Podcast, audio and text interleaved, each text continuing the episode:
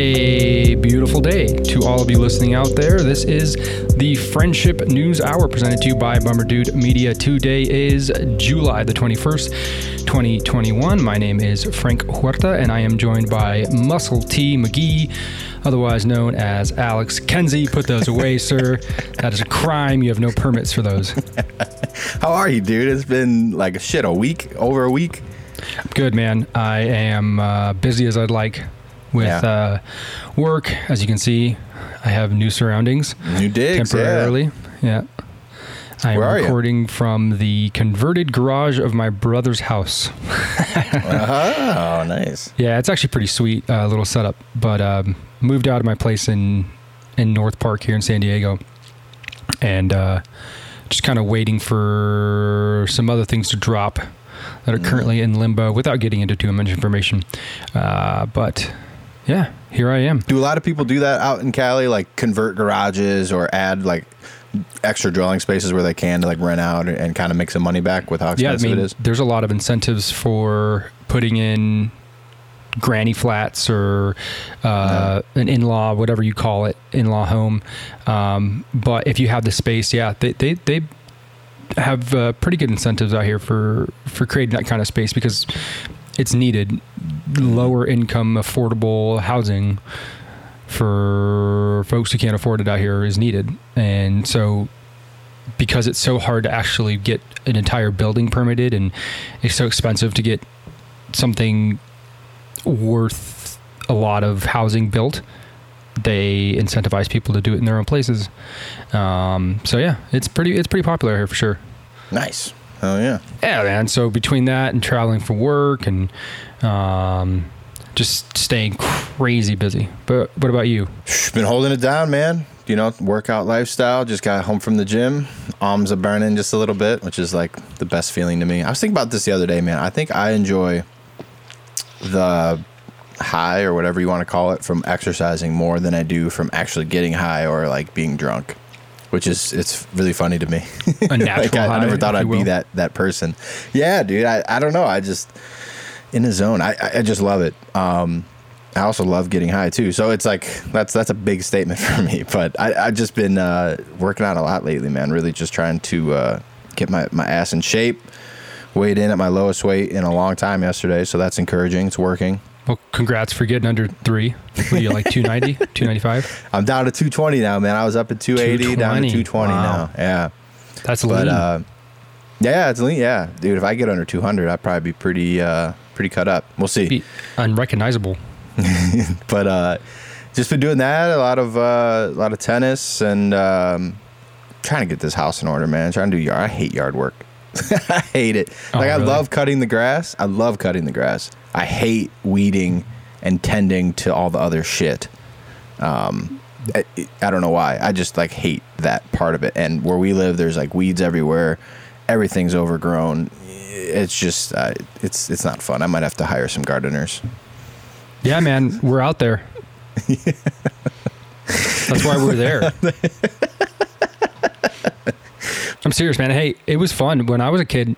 no, Actually, so this house that I'm staying in now, where my brother's living, is two doors down from the house that I grew up in, and Mm. um, we had hired a gardener, and that guy was awesome. He was just a cool dude. It was just like fun to have him come. around. I think his name was Juan, um, and I remember one time he came through. We had like cactuses and I mean like we had our overgrowth here was like cactuses and bamboo and weeds, just all kinds of crazy stuff growing. Mhm. And this dude found like the cactus pears on our cactus and cut them up and served them to us, and she was awesome, man. Shit, man, I need to find that, man. Damn. Yeah.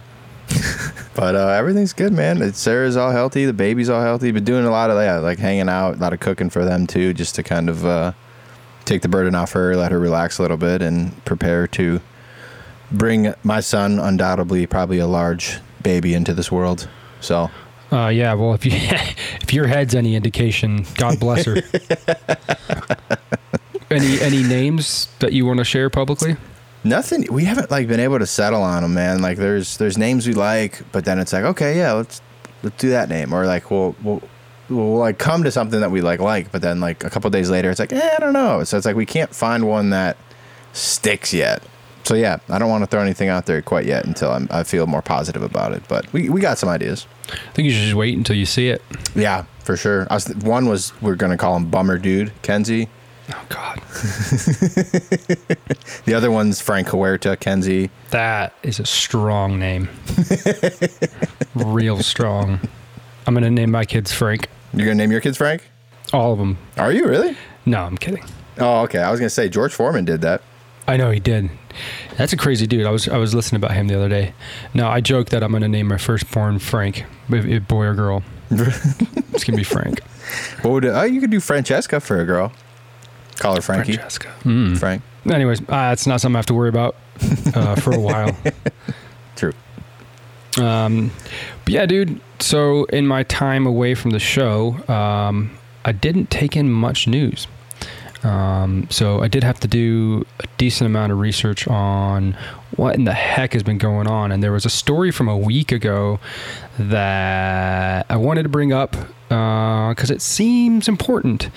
Um, and this is the White House admitting through their um, press secretary Jen Psaki that they are indeed a, a- involved in flagging quote unquote misinformation posts um, on Facebook and other social media outlets uh, in an attempt to really to boost vaccine levels that have more or less plateaued over uh, the last month or two months.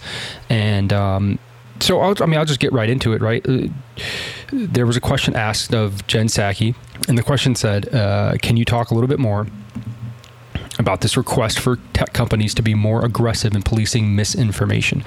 And that, okay, pause. That is, that word, right, has grown to be such a big, huge boogeyman, right? Misinformation. We don't mm-hmm. know what misinformation is. But anyway, uh, I'll, I'll, I'll continue on with the question. Has the administration been in touch with any of these companies? And are there any actions that the federal government can take to ensure their cooperation? Because we've seen from the start that there's not a lot of action on some of these platforms. And she replied, Well, first, we are in regular touch with the social media platforms, and those engagements typically happen through members of our senior staff, but also members of our COVID 19 team. Uh, given as Dr. Murthy conveyed, blah, blah, blah, this is a big issue, issue of misinformation, specifically on the pandemic. In terms of actions that we have taken or we're working to take, I should say from the federal government, we've increased disinformation research and tracking. Within the Surgeon General's office, we are flagging posts for Facebook that spread disinformation. That's huge, man. That's really, really big because that is an admission that the federal government is now in charge of quote unquote misinformation, right? Yeah. So you could make the point that because there are rising cases in the United States, and most of those rising cases are due to those people who are unvaccinated, that this is something that the federal government should get into because it's for the safety of the people and they're here to protect us. But if we don't know clearly what misinformation is, that becomes a giant problem because we've already seen that social media will get involved in politics and government and will make a decision. They will stand on a side and they will not protect the First Amendment. They will not protect free speech. They will do what they think is necessary to cover their own ass. Right? And there I just want to know where the line is drawn. Where is the line drawn? Right? Can we talk about side effects with the vaccine? Can we talk about people who don't want to vaccinate their children? Can we talk about, I mean, like, where do you draw the line? Where does misinformation come from? And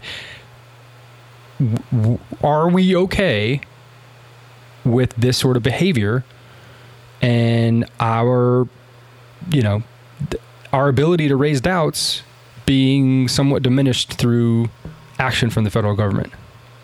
Yeah, I'd be curious who makes up the committee. Like when they say the White House is doing this, who who makes up that committee? Like, is it is it perhaps like one side? Like as the Democrats are in control, is it just a Democratic committee that's doing this that wants to push whatever their uh, agenda is or whatever you want to call it? Is it like a partisan thing where you have people on both sides that may feel differently about it, but like can come to agree on certain things. And when they can agree, maybe it is, you know, disinformation, which can be definitely harmful. You, you know, like you're saying, disinformation is a really vague term these days. But I mean, if you're just out there spreading false, completely false information, you know, and citing freedom of speech, yeah, I guess it's your right to do that. But at the same time, like that, that can be like very, very dangerous these days as you like people like get their news from Instagram and Facebook and like places that aren't like sources really for for no, for news, you know. So no, yeah, and I agree with what you're saying, but but also like okay, if I were to go on Facebook right now and put up a post and say, "Don't get the vaccine. If you haven't got the vaccine, the vaccine will kill you." Mm-hmm. Don't you think Facebook should have the ability to weed that out, to see that and flag it and remove it as something that's like, okay, you can't say that right? Like I would imagine that the engines at Facebook run in order to kind of catch that thing. Why do we need the federal government involved in flagging it? Oh, that yeah. is what scares yeah. me. Like I don't understand yeah. why we uh, we this step is necessary, and. She, she was asked the same this the same person the press secretary Jen Psaki she was asked yesterday if um, there was any legislation being considered, right? Any laws being considered to tackle this problem of quote unquote disinformation. And she basically was like, hey, there's nothing that's off the table. So she's not admitting it. I mean, and You're right. the White House can't pass legislation. That's the job of the Congress. But there seems to be no end of this in sight, right? Like it seems that they're willing to go as far as they need to in order to quell what they consider misinformation. That's not publicly voted on. That's not something that we've agreed on what it is. You can use the Surgeon General's office as like your backing, as your scapegoat, if you will, in order to um, in, in order to, to make a case. But I don't know that that social media really is the reason that people aren't getting vaccinated. I just don't think people want to get vaccinated if they don't want to get vaccinated, right? And you know, yesterday I saw this post on on Instagram, and it was a lady who had gotten the vaccine, and she had gotten crazy side effects from this vaccine. I mean, like wild side effects. And her in her post, she said, "Listen, this is not to discredit the vaccine. This is not to say not to get it. This is to say that I have a story to tell because this is something serious that's happened to me, and it happened because I got this vaccine." She like developed Parkinson's disease, dude. Like this lady is like sitting here like doing this. She's our age, you know, real young girl, blonde, right. and she's just like shaking. She can't stop moving. She has a terrible time walking. She's hurt. Mm. And it's like, okay, are you going to take down that? Can we can we post that? Can we elevate that and be like, hey, maybe this isn't uh, endemic of what the vaccine is on a whole, but this is something serious. We should take a look at it. We should look into this because if this happens to more than this person, that's also a problem. We don't know what it does to children. Mm-hmm. Can we raise doubts about vaccinating children?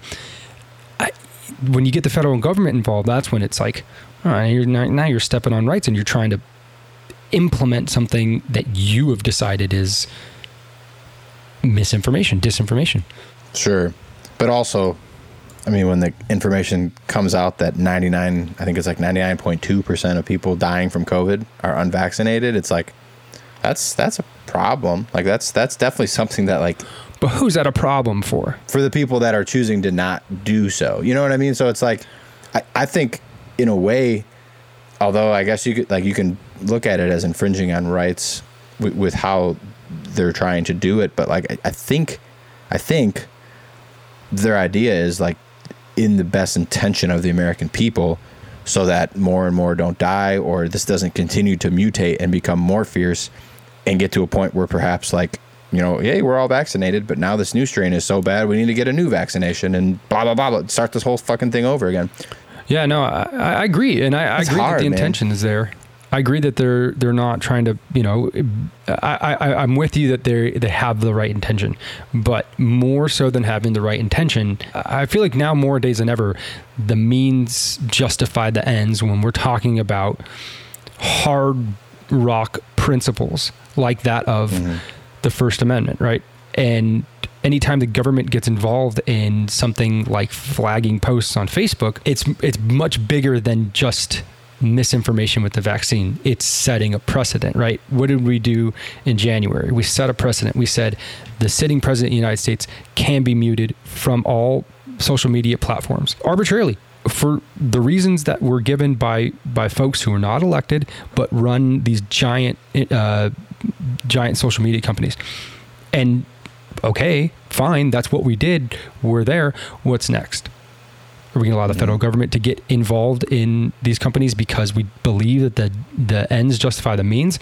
To me, that's way more insidious. That's way more dangerous than the Delta variant of the coronavirus. Sure. No, yeah, I definitely could see that. I wonder if, like, I, I mean, social media it's it's continuing to grow, like it's huge, but like as it continues to do so, they're going to need to be governed somehow. Like if if they're to like try to continue to promote free speech, or if we as a country are to continue to do that, or if they're to just say, you know what, fuck that. Like Twitter is a democratic platform, and we're to ban, you know, what the fuck we want. We're a private company. You can choose to not use our platform if you want.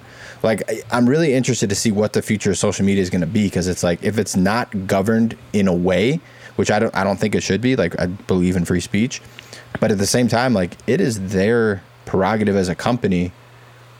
As a company, remove the government from this because I don't think they should be getting involved. But like as a, as Twitter or as Facebook are, they're in a country that is is built around free speech, but that doesn't mean they have to live by those rules as a private company. Just like these, like an abortion clinic in Pittsburgh can choose to not adopt adopt to you know gay families. Like at the end of the day like it's because of what they believe or whatever but like if twitter comes out and says like hey we're a democratic platform.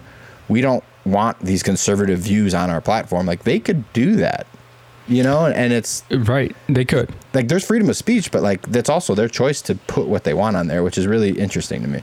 And and it's it you know if you were to take the new york times for example right?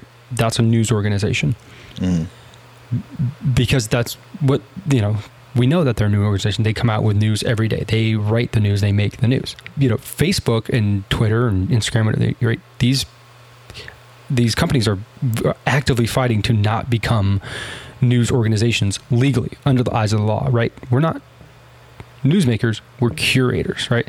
But mm-hmm. the more that you allow for these things to get involved like the federal government, um, in what it gets posts posted,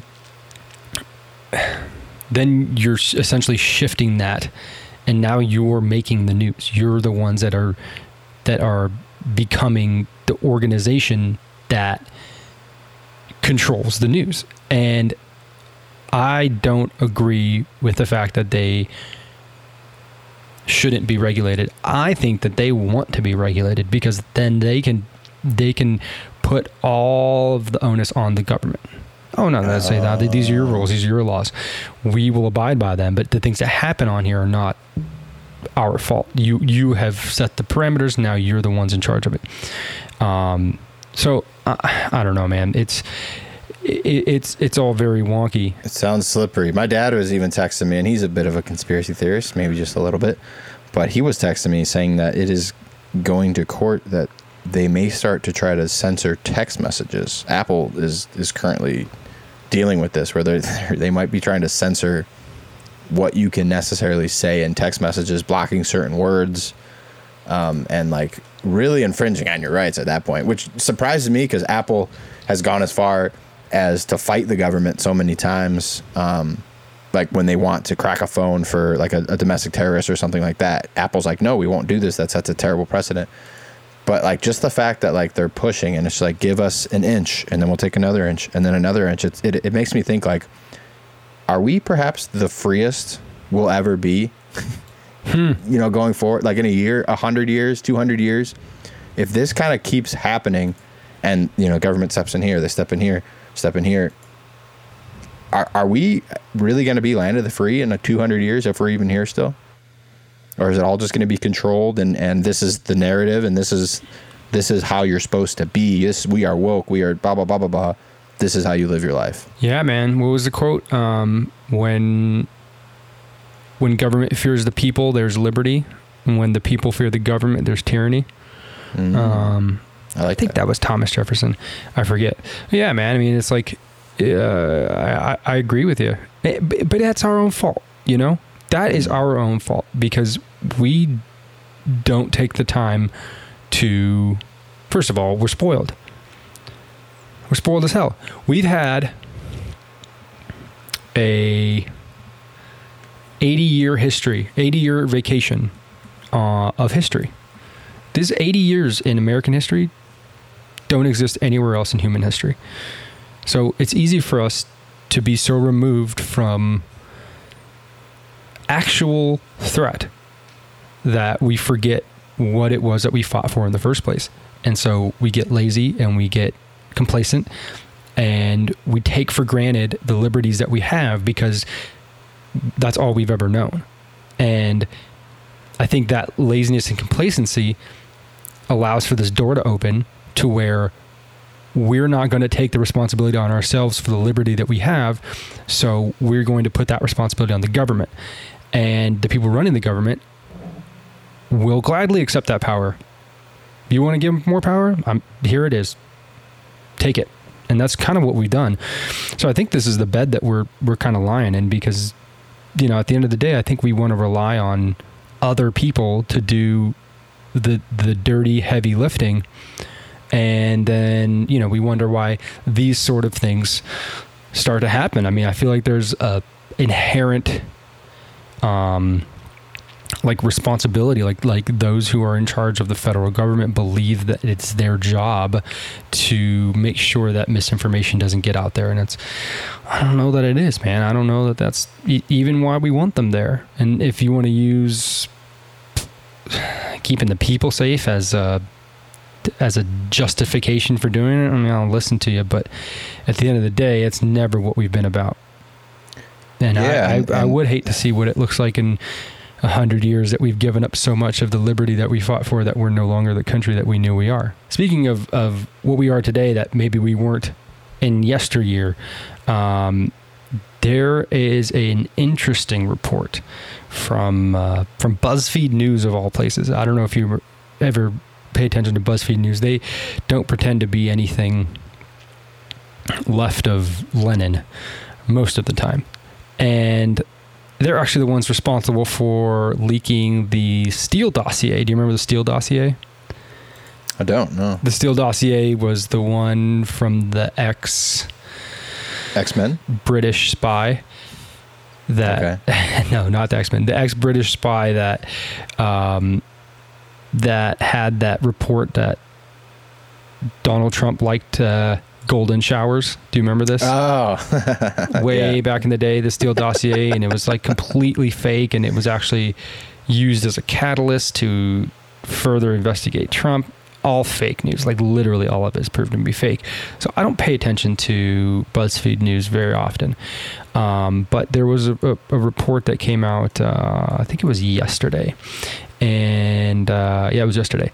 And it talks about the attempt to it talks about the attempt to kidnap Michigan Governor Gretchen Whitmer from her uh, from her home in Michigan, and this was a, a plot that was I think last year, sometime last year, in 2020. Uh, group of, group of guys plotted to kidnap Governor Gretchen Whitmer, and they were thwarted by the FBI, right? And it was touted as this big intelligence win and we got in there and we infiltrated these this group of people that wanted to kidnap this governor and uh, job well done everybody. Right pat yourself on the back. All good. Well according to this report it turns out that the fbi informants had a role much bigger than previously realized and they might even be responsible for the entire plan to kidnap this this governor in the first place. I'll, I'll read to you a little bit from the, from the story. So, uh, an examination of the case by BuzzFeed News also reveals that some of these informants, acting under the direction of the FBI, played a far larger role than has been previously reported. Working in, a in working in secret, they did more than just passively observe and report on the actions of the suspects. Instead, they had a hand in nearly every aspect of the alleged plot, starting with its inception. The extent of their involvement raises questions as to whether there would have even been a conspiracy without them. That's one hell of a sentence. Continuing on from the story. Hmm. A longtime government informant from Wisconsin, for example, helped organize a series of meetings around the country where many of the alleged plotters first met one another and the earliest notions of a plan took root. Some of these people say. The Wisconsin informant even paid for some of the hotel rooms and food as an incentive to get the people to come. The Iraq war vet, for his part, became so deeply enmeshed in a Michigan militant group that he rose to become its second in command, encouraging members to collaborate with other potential suspects and paying for their transportation to meetings. He prodded the alleged mastermind of the kidnapping plot to advance his plan, then baited the trap that led to the arrest. Uh, we've all seen uh, To Catch a Predator, Chris Hansen, right? One of my favorite shows. It's an amazing show. They throw a baited hook out in the internet where they can reasonably expect to find child predators. And they bait these predators into talking with them, maybe being a little bit suggestive, a little bit explicit sexually, having conversation with them. They bait them to go and meet them at a place where undercover cameras are there. Chris Hansen's there. He walks in, catches them. You see immediately that these people know they've been caught trying to have sex with children. And then as they exit the house, they're arrested, right? It sounds like that's what they were trying to do here. But at what point can you say that they've actually rid the country of people who intended to do ill will to others? And at what point do you say, we're just setting these folks up? And maybe all they needed was this incentive, this jumpstart from people who are gung ho enough to start a plan, hatch a plan to kidnap the the governor of Michigan. I know plenty of people out here in California who are just livid with our governor, loathe the man, can't stand him, right? And they have their reasons. I guarantee you, if you were to get enough of those people together, like minded, and they were all to talk and they were all to have suggestions, and you find some crazy ones and you weed out the ones who aren't down, like you could probably make that case here in California and almost anywhere else in the country with our current state of politics. So, I mean, this just seems like a really just fucked up plan, like all around terrible, awful, awful thing that we're doing. It seems like it's almost a waste of time and, and tax expenses. Yeah, no, no, no, for sure. I, I will say though, like in comparison to to catch a predator, I don't think you. I don't. I don't look at that necessarily as entrapment, although it kind of is. But like, if it wasn't them posing as whatever, it it was going to be some other girl that they're going to go meet. Like, it's not. You know, these guys. Hundred percent. It's yeah. not like it was just like, oh, this is a one time thing. That's always bullshit. Not true at all. No, So it's, it's like I, that. That it's like I no love lost. Fuck all those those those guys. But it is weird, yeah, that we're like. Are, do you think they're like recruiting just to like try to get the crazies together to then shut them down? Like, is that is that the idea? You know, because like that's kind of smart. No, no. The idea is to put them in jail. The idea is to put them in jail. yeah. But is it smart? Because the question, the question you have to ask is, does this plan happen without the involvement of the FBI? But like, so as I'm kind of hearing it, the FBI kind of faked or like helped along, got involved when they found people that wanted to do this this uh, kidnapping, and then basically just got as much intelligence on the situation as they could to then go and arrest anyone involved with this. No, they drove it. They drove the plan. They set it up, Okay, right? So, so it's their idea from the beginning. yeah. So again, from the second paragraph that I read, there was a government informant from Wisconsin that helped organize a series of meetings around the country where many of the alleged plotters first met one another, and the earliest notions of a plan took root. So it wasn't like, hey, or at least what it sounds like. It's not like, hey, we have this plan. We want to kidnap the governor of Michigan, it was a bunch of people that were upset with this governor. This governor is very unpopular with the right. Um, kind of in the same ilk as Gavin Newsom out here in California.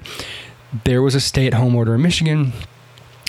She had just left this meeting where they did something they like extended a stay or something it was had something to do with covid and then immediately after her husband was caught taking his boat out on the lake right like mm. You know rules for the not for me kind of thing she and she mm-hmm. was one of the most militant governors mm-hmm. through covid did not like straight lockdowns just very very much powerful powerful action. She took action that she knew she could, and she held her power with an iron fist. Right? People were not happy with her. So I got to imagine what they did, and I don't know this for certain because the the the article doesn't really explain how they all came to be. But I'm sure that through social media posts and text messages, um, they were targeted by the FBI. Um, and oh, here it says right here they were targeted because of their political views, um, and they said, "Hey, let's just let's see, you know, how far these guys are willing to go." And yeah, so, I, and, so okay. and so they probed them and prodded them, and they led them to plot to kidnap this governor. Okay. With clarification, yeah, not not as just to me. That definitely sounds like entrapment and like not even just entrapment. Like that's like baiting and then can like feeding, continuing to feed, and like right, you know, make them come like uh, admit to wanting to do crimes like that. Maybe they never were going to do. But what I would say is where I would agree with this is if like we caught wind of like a presidential assassination or something like this where they're going to go and, and kidnap a governor and you know an FBI informant gets this info infiltrates a group like that and then you know goes along with it, moves up in the ranks, kind of thing, and you know can take it down from the inside. I, I would totally agree with that if if it's like they're already a thing and that's what they're doing, and, and here's the plan. Right. Like yeah, we, we should we should like effort to take that down and and fuck all those scumbags. But like if we're just out there like, hey, we got this plan. Who who's with us? Oh, you are? Okay, cool. Yeah, come on. We're gonna have a meeting, and like leading them every step of the way. That that seems wrong. Yeah. So uh, as I'm going down here, it looks like it's a group of guys who are, you know, radical libertarians, right? They are in favor of liberty for all and nah, libertarian, whatever. I don't. Nah. It's to me, it's just more like you're straddling a fence more than anything, and it doesn't do very much.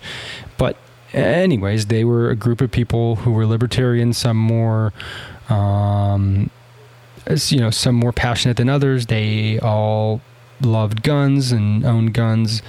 Um, but like, yeah, like you said, man, like if you're, if your if your goal is to like thwart domestic terrorism, then I mean, at least let there be some sort of proof that these groups are domestic terrorists before you exploit their exploit their hatred. I mean, I, I don't see it as yeah. like any different than like radicalizing somebody to ISIS, right? Or to, to being a you know a radical Islamist. It, that's not how these people started. They they had to get there some way, and you know maybe this talk was going on. I, I'm not 100 percent certain, but it sounds like the FBI was the one that really really drove this, and I don't know. Do we feel sorry for these guys? I mean, they did plot to kidnap this governor, but if it was the idea of the of the FBI or informants to do so, then at at one point are we actually doing good, and at, when does it start becoming just a gotcha thing? You know, like uh, I gotcha fucker, yeah. you stupid, you stupid, right? You, you know, you, you dumb libertarian. Now, like, what is that? So yes, but then, like, if you look at like the storming of the Capitol beginning of this year, like that that information was out there. We knew about that, you know, and long time we knew about it. Yeah, and and not many steps were taken by. I mean, the president was definitely made aware of, of those intentions. If if our if CIA and, and what we have come to find out, the intelligence that was actually there was known. I'm sure the president and vice president were made aware of what could happen, and the security that day was not up to par. The National Guard was barely called in. You know, it, they were called in, but far too late. It, that almost seems like they're kind of doing the same thing. Like Trump knew in my head what was kind of going to go down, and like although in that speech that he gets all this shit for, he didn't really like say anything that was like inflammatory, I guess, or or whatever you like to incite that. Right. But like he didn't really do anything to prevent it either. And it, it's like it's almost kind of in a weird way like the same thing but like to their benefit, I guess. It, it ultimately made them look like idiots, and it helped. You know, that's what got him banned. Blah blah blah blah blah. But like, it's kind of the same thing to me, a little bit. Well, I mean, kind of, but that's okay. So it's not the president's job to protect the Capitol. It's not the president's job to protect the inauguration of incoming president. Um, as culpable as you'd like to make Trump, if these if these uh, intelligence agencies knew about this stuff beforehand and purposely did not take any action to do it, that's all on them. I, I, I couldn't even I couldn't even begin to have a conversation about how that is Trump's fault if it's if it's the entire intelligence community, those who matter, those who are in charge, if they had the information that we know that they had previously and didn't do anything about it, I don't see how But- that's on. But so, well, well, that's what I'm saying though is they had that information. To, they had to have taken that information to the commander in chief of all these these all these factions of the military, and you don't even put the National Guard there. But it's the mil. Okay, but you have to separate. You have to separate the intelli- The intelligence agencies are not the military. They do not take their orders from anybody but their but their their uh, chain of command. They do not work for the president. They report to the president, No, who then absolutely is in control not. of no the National no, Guard. No, no, no, no, no, no, no, no. So here's here's a very good distinction that we need to make about about the intelligence agencies, and why I why I would like to hold them in contempt a whole lot more than I'd like to hold any president in contempt because they transcend presidencies. You could have the Mhm. same director of the FBI in every in crossing three different um, administrations in Washington. These places, these things are in place and are far more entrenched than than any one uh, federal administration um, because they don't have term limits. They're not elected, and they don't work for the president. And I think you'll any if you ask anybody in the know that the the number one thing that Trump did wrong in his presidency or or right I don't know how much good he did but it was that he from the jump was on the attack against the intelligence agencies and the intelligence agencies if you're a president that wants to fuck with them they will fuck with you hard so the questions that are being hmm. raised right now about January 6th are what was the intention of the intelligence agencies if they had this information and decided not to act on hmm. it Gotcha. because they operate on their own. They're not beholden. They don't make an oath to the Constitution. They don't make an. They don't have constituents. They are intelligence agencies, and they're insulated in a big, big way. So, so, like when the NSA was spying on people, Obama knew nothing about that. Bush knew nothing about that. they knew what they needed to know. Right. Um, but these are not programs that need to be approved by the president. You you you Yeah. don't need okay, like you're Obama, right? And your your goal, right, when you get in, into the into the White House is to number one is to find Osama bin Laden and to kill him. Right, you're going to talk to the the intelligence agencies, and you're going to get the information that you need to get out of that.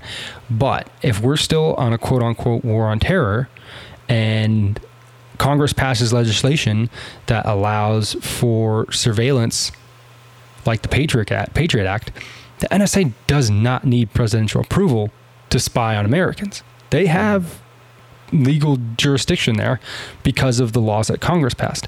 So, uh, under op- operating under that law, they can then develop systems to effectively spy on every American in the United States. That has nothing to do with the president. And that- that's a very important distinction to make because it takes a ton of power away from the executive branch and it it, it's not something that we talk about enough, in my opinion. The intelligence agencies, because the power that they hold is not checked. It's not, you know, we, have checks and balances, right? We have the three branches of government and then the intelligence agencies who were created after the Constitution. They're not beholden to any of these laws, really. They operate in the shadows, they do their thing how they see fit. So, to me, if you know that the FBI and the NSA and the CIA had information about what was going to happen possibly on January 6th, even if they did share it with Trump, that's not on him. That's on them. You know, because what is he going to do? Sound the alarm on something he doesn't know about? He's not receiving daily briefs on from the ground floor. I mean, uh, to me, that would that would seem like a terrible idea on his part. Um, so I mean, I mean, not to let him off the hook. I mean, he, he definitely could have done a whole lot more to, to not light the f- flame. But yeah, I, just, I think from his perspective, it's like easy to like after it happens be like, oh, I had no idea. Like I, I wasn't saying anything inflammatory. Like I was like you can play dumb really easily at that point. You know when when like why wouldn't you have had like why why wouldn't the National Guard have been there or like the Washington Police like it's just like how do people storm the Capitol building? Like how does that happen? Like that's it's almost like it was like I don't want to say they were escorted in, but like Jesus Christ, how do you storm our, our most one of our what should be one of our most secure buildings in the country? So it, to me, it's just like you, you can easily play dumb after the fact, but it's like the steps that were not taken before when you know the kind of people that are there and then you're giving your speech it's just i don't know it just seems inflammatory. Yeah i mean okay so we know as much as that there were pipe bombs that were planted the night before the inauguration mm-hmm. at the capitol. Yep. We knew that. We didn't do nothing. Yeah that's why it just shocks me that the these intelligence agencies wouldn't share that with like yeah it almost seems like some conspiracy shit to me. Well, I mean, like okay, so here's here's another thing, and this isn't a conspiracy. This is well known, and this is another reason why these why these agencies shouldn't be trusted nearly as much as, as we give them credit for um, for protecting us. They legitimately spied on the Trump campaign mm-hmm. at the behest of Obama. We don't know that, but they did it. We know it. They did it and they were the ones that were uh, we were talking about that Steele dossier earlier. I mean, they were the ones that ran with that and wanted an investigation based off of it, and they got it off of fake news. I mean, it's like these people can run on their own agenda, and there is a uh, a commission right now being formulated in Congress on January 6th, and we'll see what comes of it. Who knows? Might be like the 9 11 Commission where we don't get much. But um, yeah, man, I'd like to know just as much as you. I would love to know answers because what the fuck? If they operate in the shadows, though, like how did how did Trump get uh, Comey fired? Because he was the director of the FBI, wasn't he? And he, he fired him. He got him removed from his office. So like he's got to have some jurisdiction at some point. I don't know. I don't know enough about that firing to be honest with you. I just I just know that happened, and I, I know they hate each other. okay, so Trump dismissed Comey by way of a termination letter in which he stated that he was acting on the recommendation of Attorney, Je- General, Attorney General Jeff Sessions and Deputy Attorney General Rod Rosenstein. So yeah, I mean, I guess he he, he might have some oversight over the head of the FBI. It looks like. Um, maybe positionally, but yeah, he might not have access to all the information. I guess. Yeah, I have to look more into that, but um, but yeah, man, certainly they they're you know they're not elected officials. They don't serve constituents. Um, they are here for the quote unquote safety of America, and uh, so. Uh, anyways, we'll see. But th- this was an interesting story, man. I, I mm-hmm. you know, I. Uh, it just kind of just raises the question: Is it necessary? Is should should we be doing this? Should we be infiltrating groups that haven't done anything and then prodding them to take action? You know, are these people criminals or were they radicalized by their own people? I don't know. I don't know. Yeah, I don't- we'll see. They're all they're all they're all in lawsuits right now, and then you know they're being they're being charged with uh, I don't know what the charges are attempted kidnapping maybe, um, and they're all basically saying hey we've been set up. Yeah. Yeah, we'll have to keep my eyes on that. That's crazy. Uh, yesterday, I, really cool, bringing in the space. I'm sure you've heard, but uh, Blue Origin successfully sent Jeff Bezos and three others to space and back. Um, he launched to the edge of space Tuesday morning with three fellow passengers and uh, then landed safely back in a Texas desert aboard his space company cruise capsule. The NS 16 mission marked Blue Origin's first to carry humans and kicked off commercial service for the company's basically like space tourism business as of yesterday. What they did is called the suborbital flight. What that is is when a spacecraft, in his case, it was like a rocket, which was attached to like a pod at the top, kind of look like uh, fa- like very phallical. But basically, what what the orb- suborbital space flight is, is is when you launch upwards into space. Um, get right to the edge of space where you're you're kind of on the fringe of atmosphere in space, and then come back down. So it, it you're not high enough to you know leave uh, like that that with an escape velocity to leave the full atmosphere of the Earth, go into space, and become like a satellite to where you would orbit. Like you're still technically held within the bounds of gravity somewhat. Um, and then you know you you come up and kind of go back down. So that that's what he did.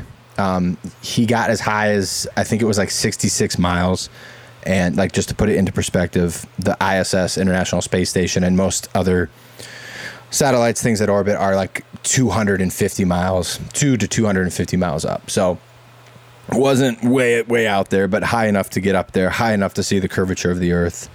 Um, yes, it is curved, people. I, this is news, but Jeff Bezos proved it yesterday. Um, but Blue, uh, Blue Origin was founded in 2000. Like I said, this kind of announced that they're in business. They're they're going to start this. They they believe in it so much that they would send the richest or one of the richest men in the entire world up there. The ship itself, uh, it was uh, about six stories. Uh, the booster, which is what like basically the rocket that lifted it up, it took off at like 9:12 a.m. Launched from Van Horn, Texas, which I had to look up, but it's like 70 miles. It's West Texas, like 70 miles from the U.S. Mexico border. But the people that were on the flight, Bezos, his brother Mark, uh, aviation legend Mrs. Wally Funk, and a Dutch teen named Oliver Daemen, um, who was represented their first paying customer, basically.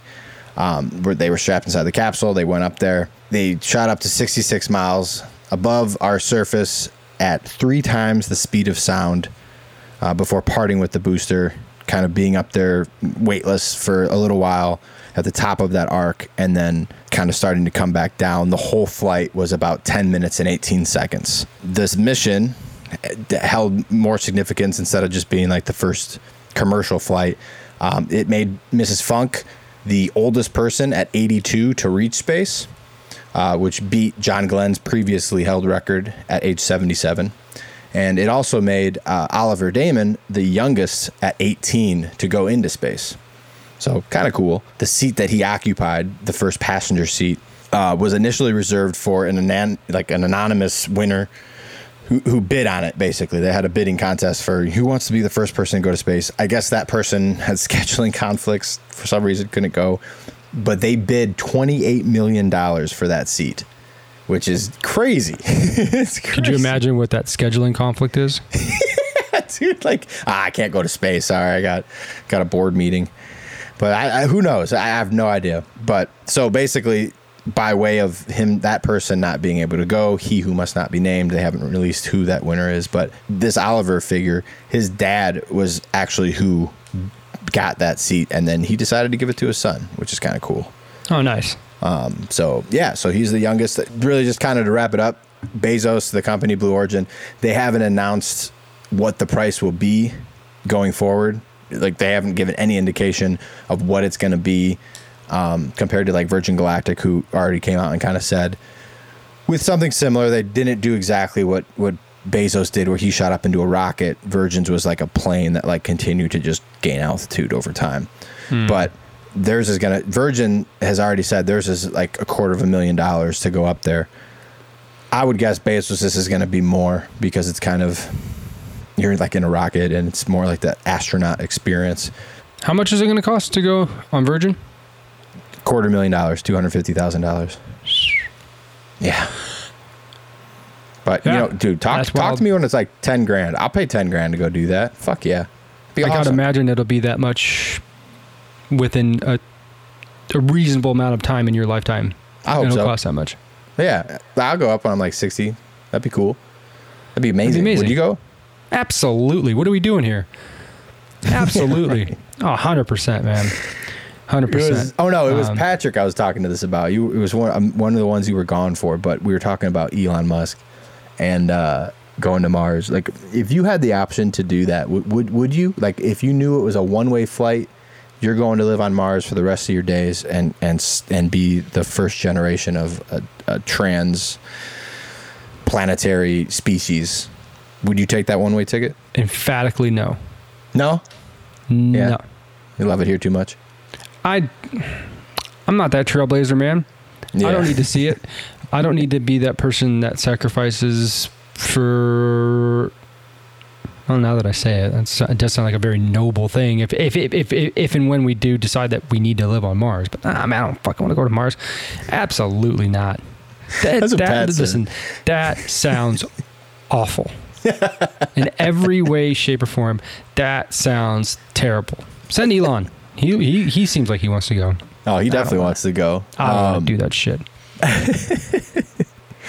But uh, Tuesday's flight for Blue Origin was a long sought success for the company as it faces aggressive competition from uh, SpaceX and others. Blue Origin had pitched their other spacecraft, New Glenn, which is like a larger rocket, to the Air Force. It's like a multi billion dollar thing to try to get them to kind of switch to their spacecraft, but they lost that to SpaceX. And then in, Na- in April, NASA rejected Blue Moon, the company's proposed human lunar lander, and went with SpaceX instead. So Oh, damn. It, it sounds like Bezos is kind of getting his lunch eaten by uh, Musk a little bit, but um, you know, uh, he, SpaceX has not done this yet. So I, I guess this is a, a new a new thing, but not that he did that in response. This has been in development since I think like 06 or something. Like it's, Yeah, they, they, they, were just happened founded. to do a Yeah. couple weeks between each other. Yeah, exactly. Yeah. So Just a big pissing contest. No, I, mean, I think it's cool. Actually, I I I I, I think it's uh ho- hopefully a trend in the right direction. I mean, it was weird, right? Because we went to the moon, and Did then we we? just did like routine space trips. We never wanted to make it a commercial thing. We never wanted to make it like a something that was accessible. Uh, maybe we just never saw the point in it. And and and, and I'm, I'm guessing here, I'm opining. But I guess the point of this initiative, other than the fact that we have more wealth than we've ever had on Earth, so we can afford this kind of thing, yeah. um, is to push the boundaries of space exploration. And in Elon Musk's words, and he makes no uh, uh, quail about it. He, he he wants to go to Mars. I mean, he he is fully convinced that we need to be an interplanetary species. Um, because we will run out of the finite resources of this earth. I don't know if I believe that. no. I don't know if I believe that so much that this initiative to go to Mars is something that I think that we should really focus on. But I am certainly not Elon Musk. So don't listen to me at all. Please, especially on this. I don't know a fucking thing about space travel or going to Mars, anything like that. It's at a premium right now to do to buy it. That's that's for damn sure. Like the guy that spent twenty eight million dollars, you're basically Yeah. He spent almost three million dollars a minute. Like if he would have gone on this one because it was about a ten minute flight. Yeah. It's like oh, it seems like oh, just wait a little bit. Give it thirty years. yeah, exactly. exactly. I, I, I don't. I, I do think it's cool. Um, but oh yeah. Would you vacation on the moon? If there's like a sandals resort on the moon, would you would you vacation there? No, I don't want to go to the moon either. What? I don't want. I, I, I, I barely want to go to suborbital space. Really? Take me right back. Okay. 15 minutes, great, cool. Any more than that, nah, fuck off. I'd, Oh, you know oh what? Honestly, honestly, I'd rather go golf than go to the moon. That is I a fucking fact. I love golf, bro. But fuck, if I could go take like, eh, because it would probably take like a, I think it's like a, couple days to get up there.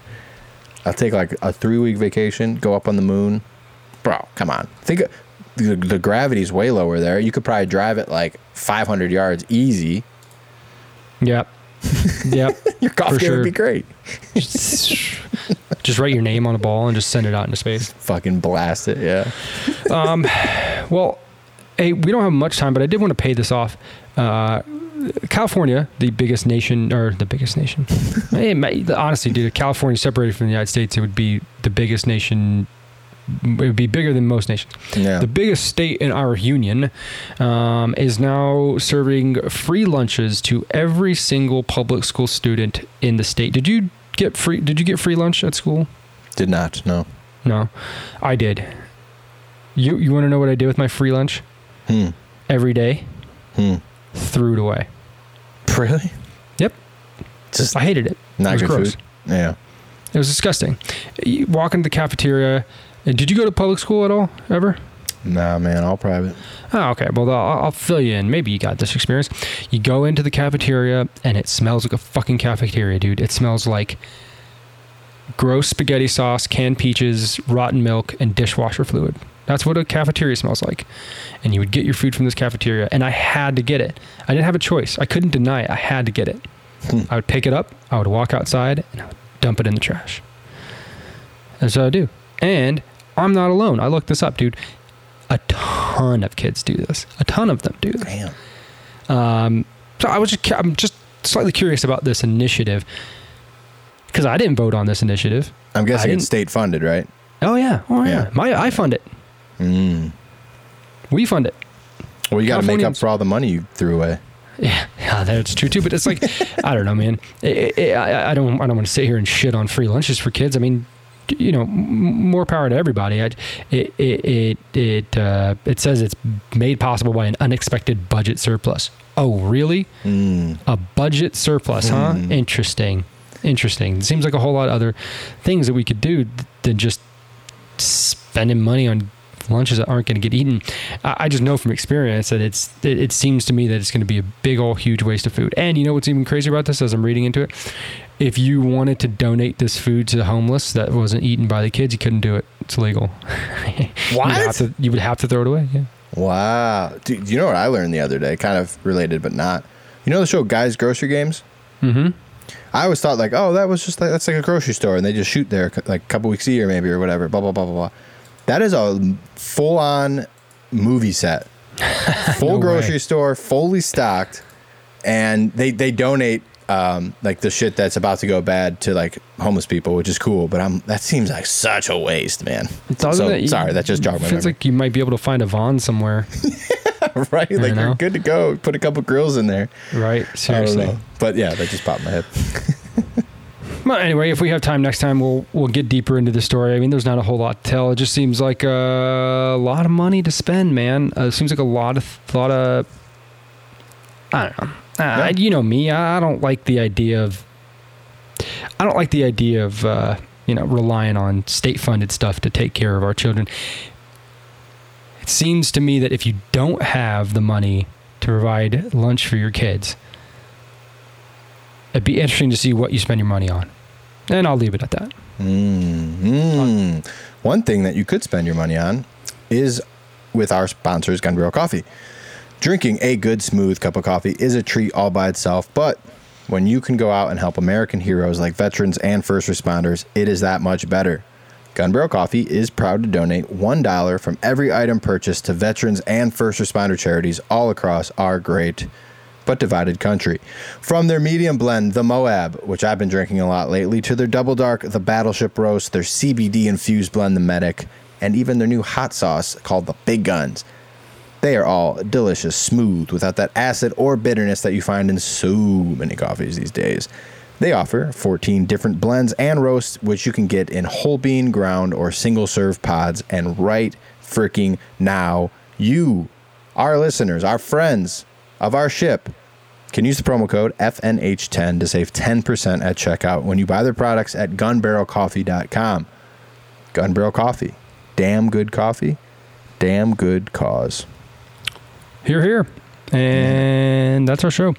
Um, if you want to tell us our business, we'd like to hear it. Uh, you can find us on Twitter at Friendship NH. That is Twitter handle at Friendship NH. You can find us on Instagram at Friendship News Hour. Uh, you can find us on TikTok now Yes. at Friendship News Hour. It is at Friendship News Hour. We got to come up with like our own little da- dance or something. Yeah. Ah, no. uh, on TikTok at Friendship News Hour. And as always, you can email us bummerdude.media at gmail.com. That's bummerdude at dumb. Scratch that. Reverse it. Bummerdude.media at gmail.com. If you have any suggestions, people you think we should talk to, uh, or just uh, general comments, drop us a line. And until next time, we'll see you later. B.